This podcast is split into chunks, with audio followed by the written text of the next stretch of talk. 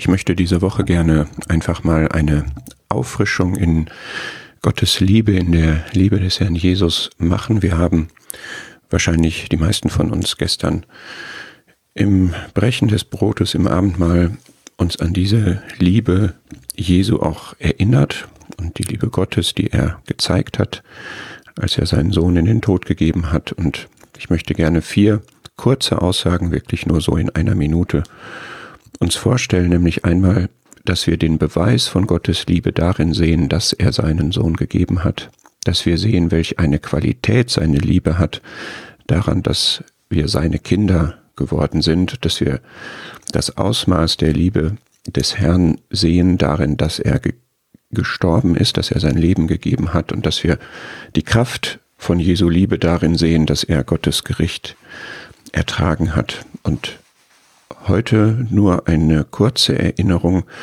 Der Beweis von Gottes Liebe liegt darin, dass er seinen Sohn gegeben hat. Seine Liebe war kein Lippenbekenntnis, er hat sie bewiesen. Römer 5 sagt, Gott erweist seine Liebe zu uns darin, dass Christus, als wir noch Sünder waren, für uns gestorben ist. Er hat es erwiesen und er erweist es immer noch. Es ist ein beständiger Beweis, dieser Tod hat immer noch Wirkung, hat immer noch Folgen, er hat immer noch Bestand. Darin hat Gott seine Liebe offenbart. Sie ist kein Geheimnis geblieben. Natürlich können wir nicht in alles eindringen. Es ist in diesem Sinne schon geheimnisvoll, dass wir nicht alles erkunden können, aber sie ist offenbar geworden. Und man kann darauf zeigen, man kann sagen, damals, da haben wir es gesehen.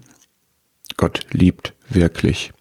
Und dieser Beweis ist für immer gültig. Es ist eine Liebe, die von Gott ausging, die nicht von uns ausging. Nicht, dass wir Gott geliebt haben, sondern dass er uns geliebt und seinen Sohn gesandt hat als Sühnung für unsere Sünden, um das zu tun, was das Wichtigste war für uns, nämlich unsere Sünden gesühnt zu bekommen und mit einem Ziel, damit wir durch ihn leben möchten.